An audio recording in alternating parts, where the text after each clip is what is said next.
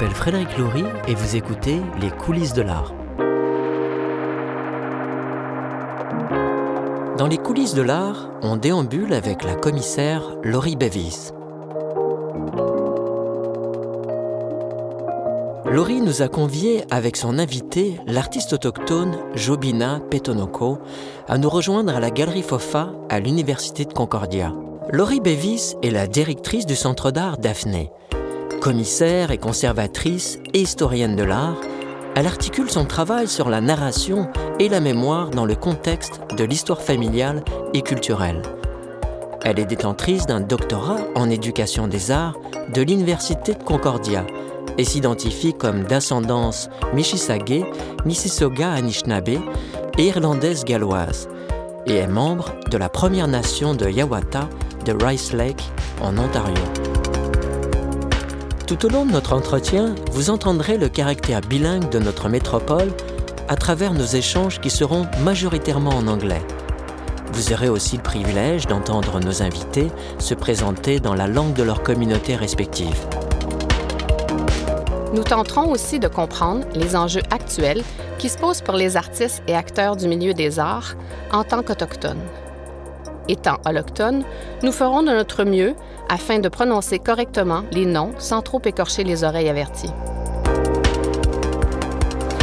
Nous voilà arrivés à l'Université Concordia. On est au bâtiment EV, au 1515 euh, Sainte-Catherine-Ouest. C'est un bâtiment qui est immense, d'ailleurs au, pied du métro euh, Guy Concordia. On se déplace, euh, on nous a donné rendez-vous à la galerie FOFA, qui est une galerie universitaire avec une programmation extrêmement riche. Euh, D'ailleurs, une, galerie qui oriente beaucoup sa programmation vers un art autant inclusif, genré, euh, avec des euh, différents artistes qui proviennent de la diversité, des Premières Nations, évidemment une, sélection d'artistes très émergents, parce que beaucoup d'entre eux sont soit au niveau du baccalauréat ou de, de la maîtrise. J'ai deux femmes d'exception qui, nous, euh, qui nous attendent, euh, Laurie Bevis et euh, Jo Bena. Donc nous voilà arrivés. Bonjour. Bonjour. Hello, Laurie. Hello. Hello, Jobina. Hi. How are you doing? I'm good. How are you? Oh yeah, what a nice place. Yes, thank you. I love that place, and I'm coming here very often because there is. Uh, this pro- the programmation is uh, so rich mm-hmm. and uh, and every time I'm discovering new uh, new talents. Exactly. But why did you uh, ask me to come here to to uh, to see you? Well, I, I, I, have great affection for the FOFA Gallery. I, am a Concordia alumni, and so I. Um, and also, um, my sister was one of the first director of the FOFA Gallery as well when it first opened in 2007 or something. But um, so I used to do the catering here as well. Um, but but my also, I suppose, most importantly, um, my first exhibition that I co-curated with Rhonda Meier was was here at this space, and so. Um, so it was just really wonderful that they gave me the opportunity to, to, to put a show that I'd sort of dreamt about over a few years in this space. And um, the day that we hung the Shelley Niro piece on that wall was just the greatest moment. So that's and I always like coming by because it's also always really vibrant and there's always really you're, you're, absolutely right there's always new work happening and and you know it's always can be different and it can be sort of because it's both student work and graduate student work, and then also uh, faculty can be in here as well. So, and alumni can put shows in as well. So it's so it's very rich, and I love the fact that the, the vitrines can be, you know, you can walk back and forth and see what's happening in the vitrines if this space is closed. So. So there's lots of really good reasons. uh, that's an amazing place. I love it. How do you introduce yourself to someone who doesn't know you? Uh, I know it's not an easy question. That's a terrible question. um, I, I, usually tell people my, my I'm Lori Beavis. Uh, I'm, I'm, at the moment I'm, I'm the director of Centre d'Art Daphne, but I'm also an independent curator. So I've got my own practice with that. Um, I'm a, a Michi Saagiig Anishinaabe person on my maternal family side, and I'm Irish and with Welsh and British heritage on my father's side of the family. Um, I, uh, I, I, I, sort of always talk about the fact that there's both sides of my uh, identity come together, and because I, I, always think it's really important to, to, talk about both Anishinaabe history and the settler, settler, history, and the way that those two groups of people have come together, and certainly um, so. That's it. Yeah. You're an independent curator before, and you still are an independent curator, but you uh, you took care of the direction of uh, Daphne Center. Mm-hmm. Uh, can you describe what that means? who you were working with and what was the artistic direction? Okay, um, well, I, yes, I, I, am the first director of the Centre d'Art Daphne. Uh, Daphne is an Indigenous artist-run centre in Tiohtià:ke in Montreal, and it. Um, uh, I applied for the job and, and had a really interesting interview process. I knew um, many of the people who were who are the, the co-founders of Daphne, and um, so it was the interview was like going and having a conversation with friends about what how they sort of envisioned this space and then what I could bring to that space. And and it was a wonderful experience to get hired for that. And then of course we got hired ju- I got hired just as as the pandemic was happening. And so that sort of changed the focus in terms of what we could do and how quickly we could do things. And so um, so we the artistic focus is that we, we, are, an exhi- we are an exhibition center. We can, uh, exhibit contemporary indigenous art, um, and that is, that is the, solely the mandate, but we, but we work with people at all levels of their career as well. So whether emerging, mid-career, and established artists, um, our, our objective is also to, to sort of um, showcase and, and, and bring forward work by artists who are living and working in Quebec. Of course, the um, and we're going to experience this today, but the, the sort of the two languages of Quebec um, have an impact on um, how artists are known in this province itself and how groups of people may or may not be able to even talk to one another because of the colonization of language. And so there's that, but then also sort of looking at artists outside of the borders of Quebec as well, to the east and to the west, and then bringing artists and curators into, into this province and into Tiohtià:ke um, with the intention that, that we'll start new conversations there, and then also by bringing curators here, we're hoping that they'll meet artists here and then take them to other places across the country as well. So. Le Centre d'art autogéré Daphné a été fondé le 1er avril 2019 par Hannah Claus, Nadia Myre, Caroline Monet et Skawenati, quatre artistes Anishinaabe et Ganyen Geaga, établis à Montréal. Elles entretiennent des liens à la fois avec les communautés autochtones urbaines, leurs familles et leurs territoires respectifs. Le nom du centre a été choisi en l'honneur de Daphne Ojik, une artiste Anishinaabe qui a aussi mis sur pied un centre d'artistes autochtones autogéré à Winnipeg en 1971. You invited uh, and I'm very, very pleased to, uh, to see you today. There were many natural connections between you. You are both Anishinaabe and Irish. You studied at Concordia, and your work focuses on identity, indigenous values, and memory. How did you first meet, and through what project? um, well, we met through Mike Patton at, BACA, uh, who works at Art Mirror. Mike Patton est un artiste basé à Montréal et membre de la Première Nation Zagime Anishinaabeg en Saskatchewan. Et il est directeur de la Biennale d'art autochtone de Montréal. Ce rendez-vous d'art contemporain a été initié par la Galerie Armure à Montréal.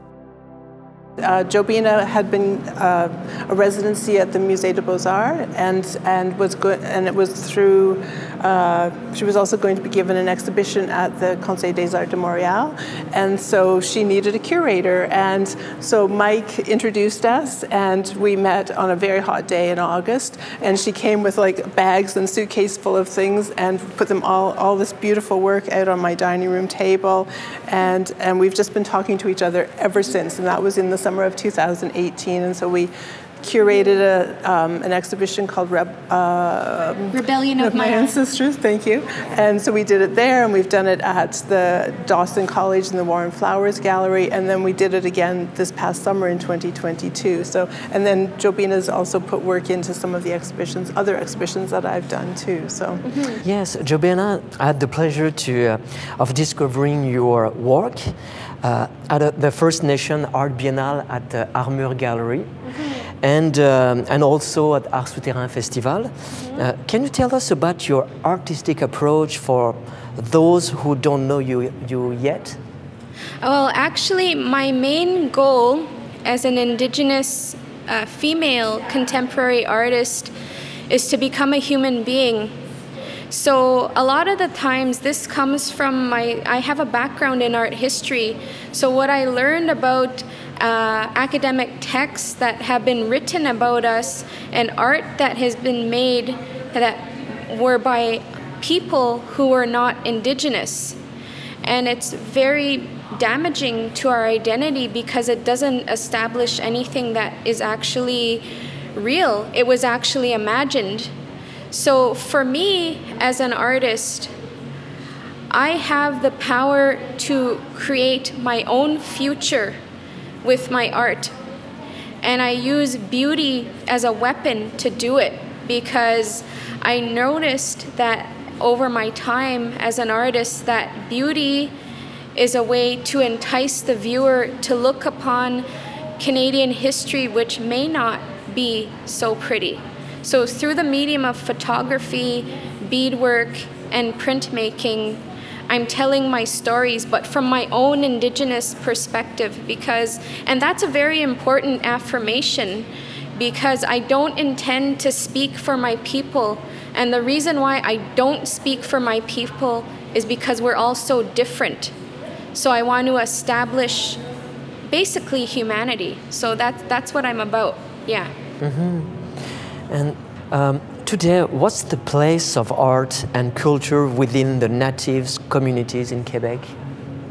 Uh, I know for myself as an artist, I know that there is a, a, an upsurge of interest in Indigenous contemporary art than there had been, let's say, 10 years ago when I was doing my bachelor's at Concordia. So I feel like there, there. I think it might have a lot to do with the discovery of unmarked graves and a lot of uh, political um, things that are happening between Indigenous people and the government, and people are starting to care. So I think that's. I think a lot of things have changed in the past 10 years because I remember when I was studying here in art history at Concordia, I would apply to art shows and they wouldn't exactly give me a reason why they didn't want to exhibit it. They would say, "Oh, it's too big." Or they would they wouldn't give me a reason why and then there were these prints that I did with Art Souterrain, still drinking tea with the queen. And I had done that during my undergraduate studies at Concordia and now this work it, there's so much interest in this work right now it was even it's even part of the permanent collection of the indigenous arts center in gatineau so i think it just shows that there has been a change of what people are in, currently interested in mm-hmm. Mm-hmm. And what is the, the main difficulty for a First Nation artist nowadays? Uh, what is the main difficulty Yes. Um, I think that, well, I don't really have any difficulties with speaking my mind as an artist, but I find that when, when I was a bachelor student at Concordia, I was very proud of my identity, and I was oh, I had just I just started learning in art history about uh, um, indigenous issues with residential schools and colonialism and genocide. And that's not something that I learned in high school because everything that from in school is mediated. And the only time you're going to learn about that is in university. So I was I was learning new things, and I would talk to other uh, uh, students who are not indigenous, and they'd be like, "Oh, well, why are you telling me this? I didn't do it to you. And then that's when I, I, w- I became very interested in making art that would entice people to look upon Canadian history that's so ugly because I find that if you make art that's too aggressive, it's very off putting. So I found a way to, I know how to fight. And I do it in a very gentle but powerful way. So I, I found a way to talk to people in a way where they're not going to feel intimidated or offended by what I'm saying, but it's still going to touch them. And I know people are touched my, by my work because they tell me that.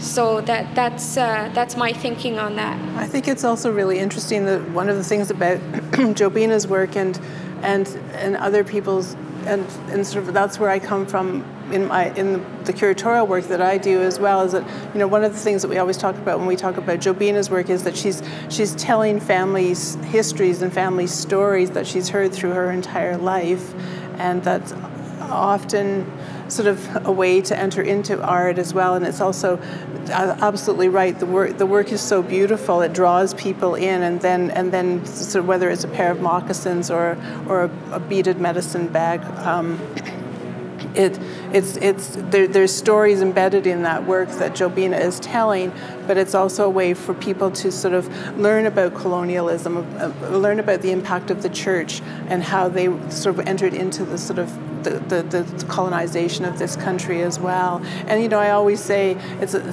slightly pat perhaps, but, um, you know, looking at art and talking about art and talking to an artist about their work is always just a really, really good way to enter into learning more about the, the social and political and historical issues.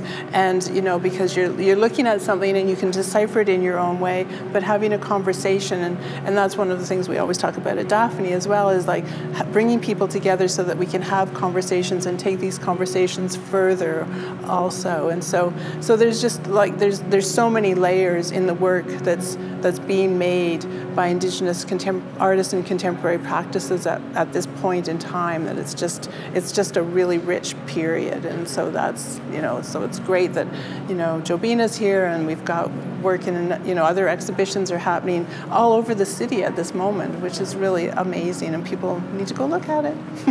Oh yes. And and do you think there is a, uh, there is a danger that First Nation artists create to meet the international contemporary art market and remain integrated with their roots? Um, I don't think it's it's difficult to remain integrated in my roots because part of my the way I view the world is I take things around me and I use them because before the colonizer had came to Canada colonized our people and basically committed genocide, we were always, always taking things that around us and using them to make art. My background is in art history. That, that's what I have a bachelor's in. I'm, I'm currently an MFA student here at Concordia in fiber arts. And I always, I've always, I always say to people, I'm an amalgamation of everything that I've ever encountered. So I take art history, I take something that's known as academic and accepted as relevant, and I take the stories of my ancestors, and I can do classical art, and I can also make traditional art, and I juxtapose them together because it only makes sense that we've encountered non Indigenous people, we're going to use whatever they have because it's basically telling my story. And that only makes sense because it's part of my identity now. So I don't think there's any difficulties. Thank you very much, Jobena, for, for sharing your approach and your vision. Uh, your words help me to better understand the reality of, of natives artists and their issues. Or or opportunities, let's say opportunities than issues. And uh, now, what we could do, we could go.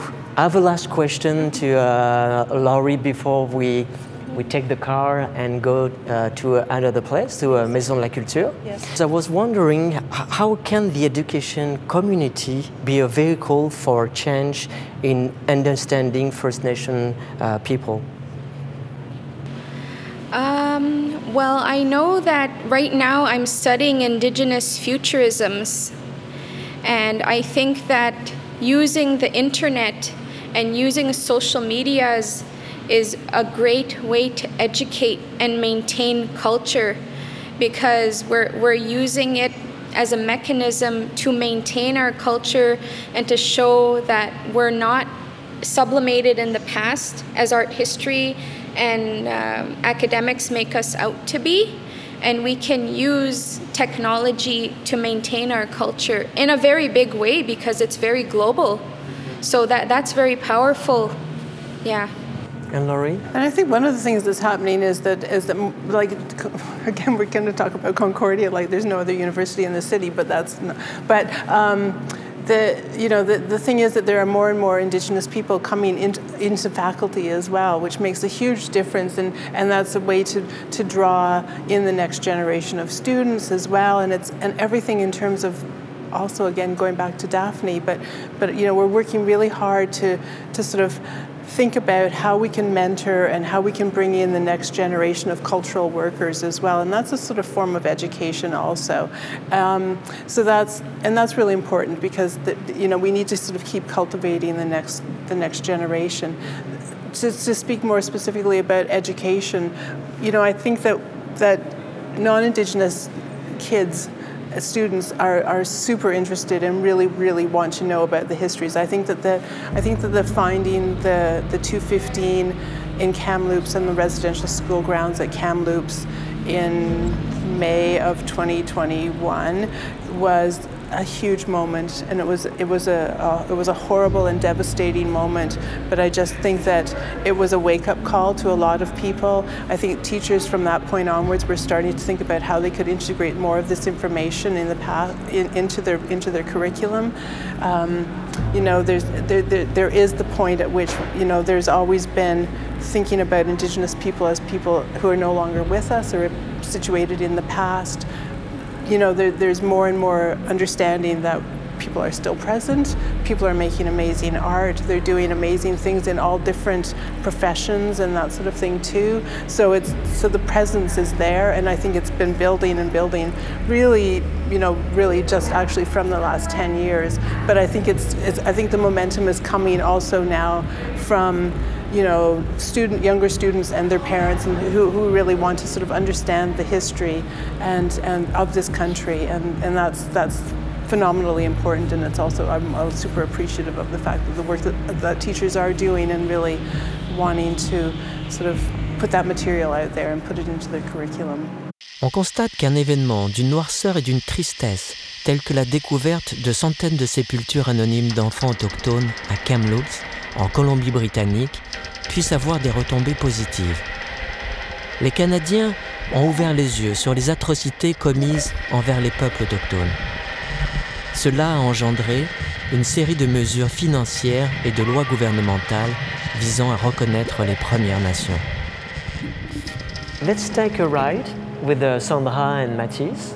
And we, we go in which district? So we have to go. So it's um, it's on uh, Ontario at Frontenac. It's the Maison de Culture Frontenac, now called Janine Suto. Bon, la voiture se trouve juste en face. C'est parti pour la Maison de la Culture Janine Suto.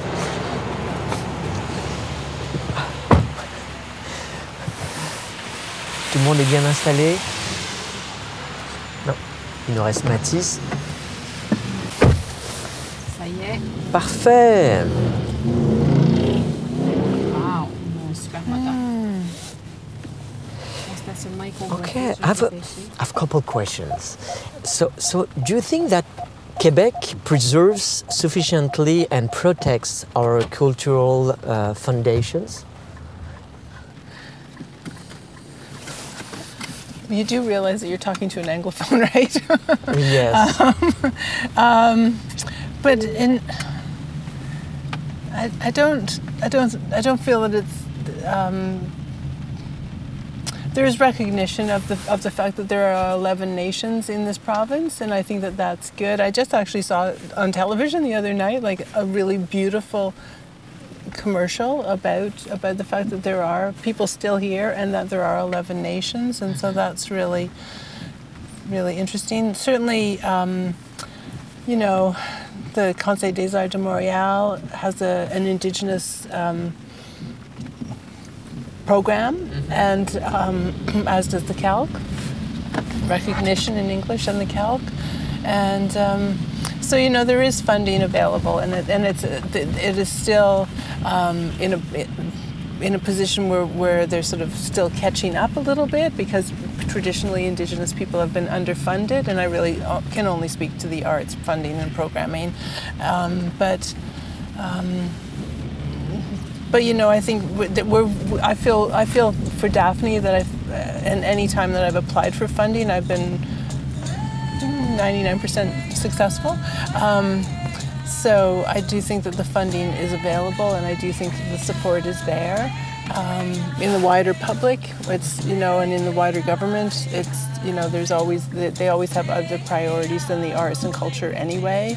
Um, you know, and, and Daphne is in a slightly strange position because we we don't we don't align ourselves as sort of as a tourism venue, you know, a, a site for tourism. In, a, in you know, it's lovely when people from France or anywhere else or England or wherever come in and visit us because they do want to see what's happening in terms of contemporary Indigenous art.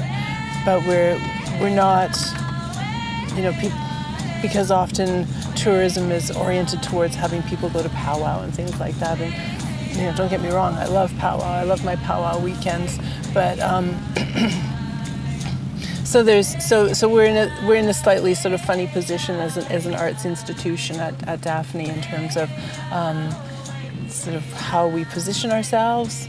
Um, and and but I I can just say that we I, I do feel that we are in terms of the arts we are quite well supported. And, and we can always have more money. Mm-hmm. that would be lovely. So if anybody's listening that that'd be great. And as a native woman and artist, what do you think about this, uh, this foundation and about the future of this foundation? I believe that it, it's a beginning, and every time that I've applied for a grant, I've never been refused. But it, it's probably because I'm doing good work mm-hmm. and they want to see my work. And I think that I take the initiative by uh, uh, maintaining my own culture and establishing my own identity and future as an artist. So I think there's a lot, you have to take a lot of ownership as a First Nations person to maintain your own culture. So, yes, there are there is like Lori was saying there's a lot of funding available for us and we we just have to apply for these grants because to be honest a lot of First Nations artists don't know about these mm-hmm. grants. Mm-hmm. Like I, I, and I was I admit that I'm a rather new artist. I've only been became professional in 2018. Mm-hmm. So I only knew about those grants later in life and I know I do know that if not enough people apply for these grants, they may not be available. So I I think that Quebec is helping in a way, but uh, I think to know about them, like I think it's mostly artists that live in the city that know about these grants because when I lived on my reservation, um, I have no access to museums or galleries. Mm-hmm. Yeah, so yeah. And how could be done to increase the the number of artists and also increase the, the number of grants? Uh, from artists from all, all the, the different reservations? I think probably maybe uh, create workshops or have people enter the communities and actually maybe give a short course about applying for these grants. Because I, I've applied for grants myself and I'm I'm very lucky that they they said yes to me every time but then there's some people who aren't so good at writing, it may be a language barrier. So I think that having workshops for them and just uh, putting the information out there, because even uh, when I applied to the, well, the Impressions Artist Residency wasn't an exclusive uh, Native residency. I think it was for all artists. Um, but I think I, I wouldn't have known about that residency if it hadn't been for my friend who lives in Montreal. She said, Jobena, I think you should apply for this. And I was like, okay. I'm like, I didn't think I was gonna win because I, I knew, like, I, she saw what I was doing on social media because I was always posting my work all the time. But when I when I won, I was like so surprised and and I remember speaking to Geneviève Goyer we met. She mm-hmm. used to work at the Montreal Museum. She's my mentor and friend. And she says, You don't seem excited. I'm on the phone and I'm like, Oh, I'm, I'm just really shocked. like, yeah, yeah. So it, that, that's how I got started as an artist, and mm-hmm. that's how I met Lori. Was, was art at, at the center of your families? Um, no. um, I think, you know, but uh, interestingly, my, I, I, my parents had, had uh, were from a very, lived in a very small town when I was born, and um, for five years that I was alive, and um, and they were it was a there was a, a, a woman who lived next door who who um, painted these kind of sort of faux uh, group of seven paintings, and um, and. Uh, so she was so she was the the artist, and we had one of her paintings on the wall of our house, and which which I was always really interested in. Um, but then I can also, you know, I also know and I very sheepishly remember that, you know, I went into high school and and I didn't they, the teacher started talking about the group of seven, and I didn't know who it was, and I was like super embarrassed that I didn't know who they who that group of seven were, and if only I'd known it was like the Indian group of seven, that would have been so much more interesting, oh, yeah. right? But um, but um, just to sort of um, think about, you know, that my parents were always super encouraging though of anything and when i came home you know, I went and lived in England after for a year after uh, high school, and and I came home and I said, uh, you know, I want to. I want to do an art history degree because of you know sort of a friend had said you know and then he introduced me to art history and and and they were like okay and so then I you know we came for a summer holiday vacation and we came to Montreal and I said well this is where I'm going to come is to Concordia so so you know so they were always just super supportive and they didn't have any problem with the fact that I wanted to go into the arts or anything like that. So, um, and you know, married a person who's an artist as well and an art historian, and so it's so it was I think it was bound to be actually. So. And what about you, Jobena? Uh, well, my grandfather was a, an amateur photographer, but he wasn't an artist, but he loved taking photos of nature and uh, my my my great great aunts they in during the Victorian period had made these uh, mail mailboxes made out of birch bark. And I have the my cousin has the archival photos but he said that we never thought of it as art because it was something that they did and also it was utilitarian but a lot of native art is also utilitarian. So uh, like I, I didn't. There's not many bead workers in my family. My my grandmother had 13 children. She didn't have time to do beadwork. So, but I have, I had encouragement from my mother, who she's not a professional artist, but she loves to draw. She's very creative and very smart. Mm-hmm. So she always encouraged me to do what I was good at. As long as I was going to school and I wasn't getting into trouble, I could study art. So that's how I ended up studying art history, and then now I'm a studio art student, which is really interesting because I, I, never thought I would do that. Yeah. Mm-hmm. And what triggered you towards an artistic career? Um, Did you want to start? Well, I, I was very, I always loved the arts. And when I was a child, I loved to sing I like to pretend, I like to act, and my mom noticed that in me, and she she she noticed that I would oh I, she knew that I was gonna do something in the arts. She just didn't know what.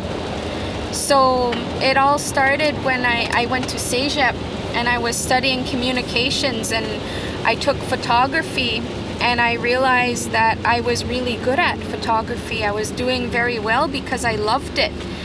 And then when I applied to Concordia, I was studying, my major was art history with a minor in photo.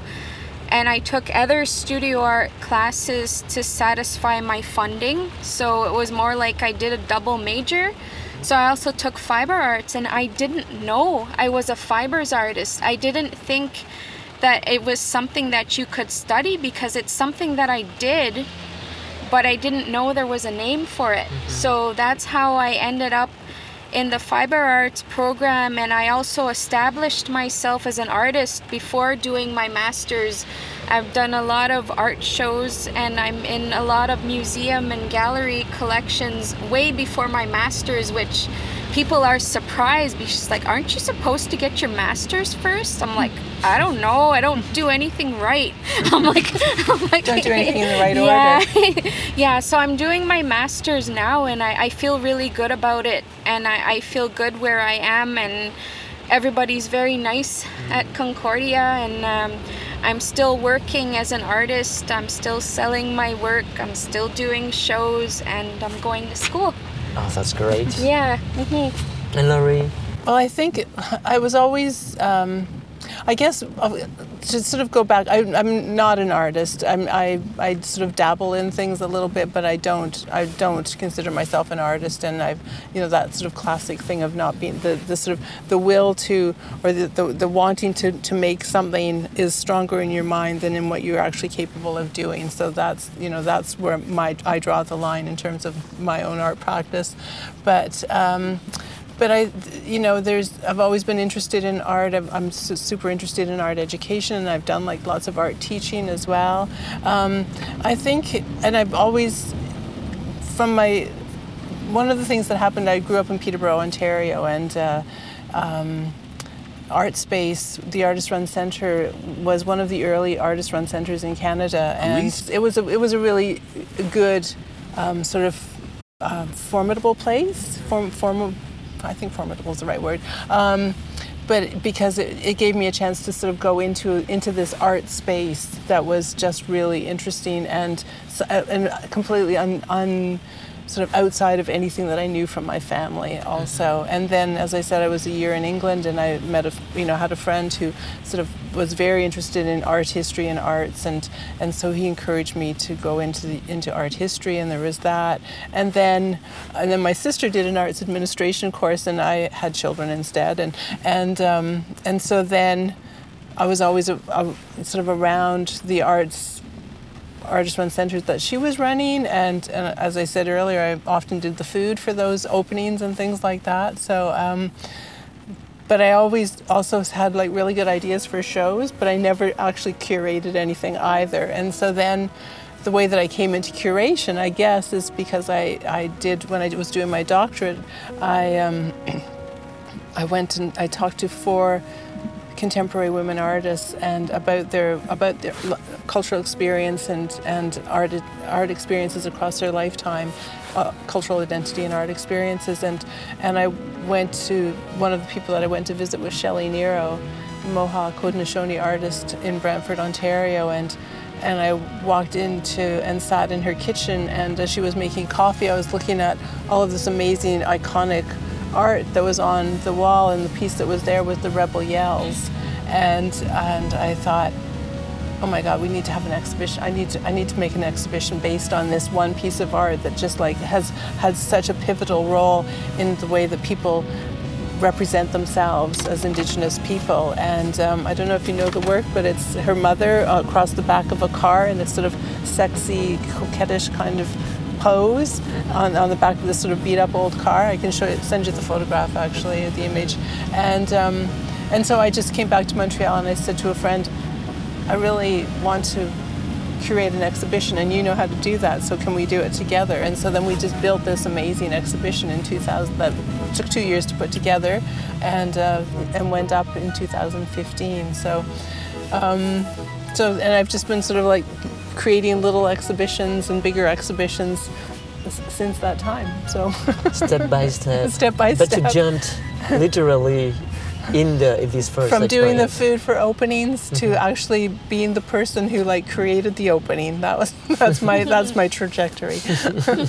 If we if we go back, uh, because I had a couple questions about the uh, the involvement of the uh, Canadian government, and I was as a uh, a French citizen, and I was, like I said um, uh, previously, I was born and raised in France, and so there's so many uh, things that uh, I don't I don't get, I, I don't have to understand the the, the the man portrait. I wanted to know, do you find the Canadian government efforts to recognize native cultures to be real and relevant? Um, that's a that's a very difficult question because I'm always very skeptical about the motives behind the government and in purchasing my work. And the content of my work is about misuse of religion and genocide and um, colonialism and I always wonder because I'm an Algonquin artist, I'm from Kitigan Zibi. Ottawa is my unceded territory. I wonder if there's a motive when they when the government does purchase my work. Why are they buying it? Is it to to make themselves look good? I always have those questions of uh, mistrust, but I'm, I'm, I'm, of course, I'm always honored whenever, whenever anybody wants to purchase my work, especially an institution. But at the same time, there you have to think about the, the image they want to portray of themselves, and everything is always political mm-hmm. all the time. So I, I'm like kind of on the fence on that. I don't really know how to respond to that because it's it's questionable. Mhm, So you're still uh, skeptical. Yeah, I'm I'm not gonna lie. I, I'm a little skeptical. Yeah. Mhm. And what about you, Lori? Can you say the question again? Sorry. Yes, um, do you find the Canadian government's efforts to recognize native culture to be real and relevant? I think it, it's it's it's yeah exactly. It's very subjective, and again, you know, I think it it, it, it ebbs and flows so much as well in the way that the the government. Um, thinks about Indigenous people in this country, it, you know, it, it, it fluctuates by, by, you know, who's in power. There's just so many issues. It's, it's sort of, you know, funding comes and goes as well in terms of culture and the arts. That always changes as well. Um, you know the one the one sort of thing that always stays as a constant I hope this isn't a huge generalization, but you know, is, is the performative. You know, they, they really the gov- the Canadian governments really like to sort of have the Indigenous people be performative, and so come out and perform their culture, and that's because it's you know that was established really early on as a as a way to sort of think about Canada, and so they've always made the most of that, and even during times when you know.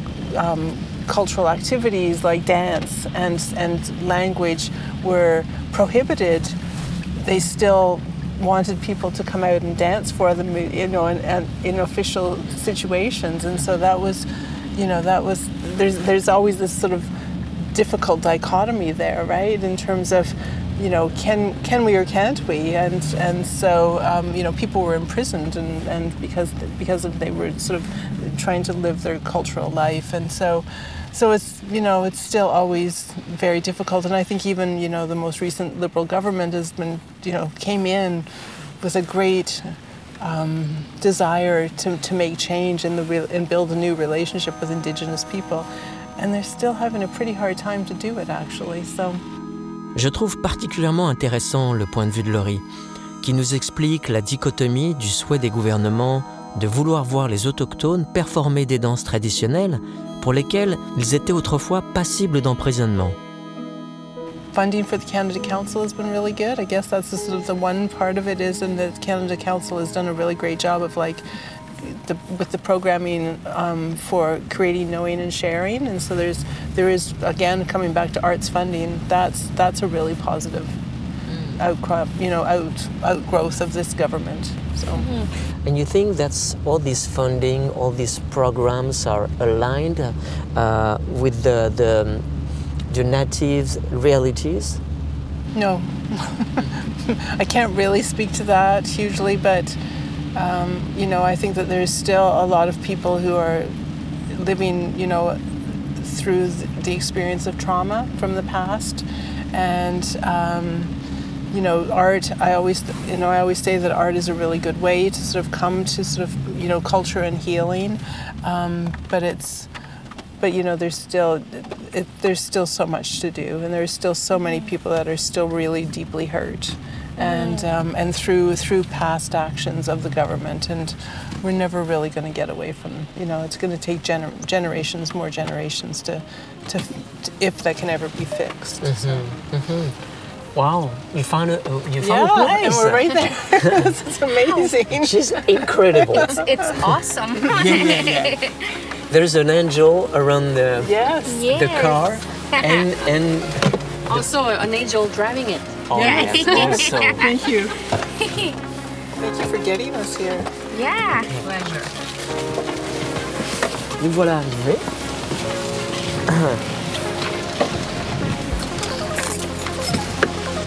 I should, check, I should check an umbrella.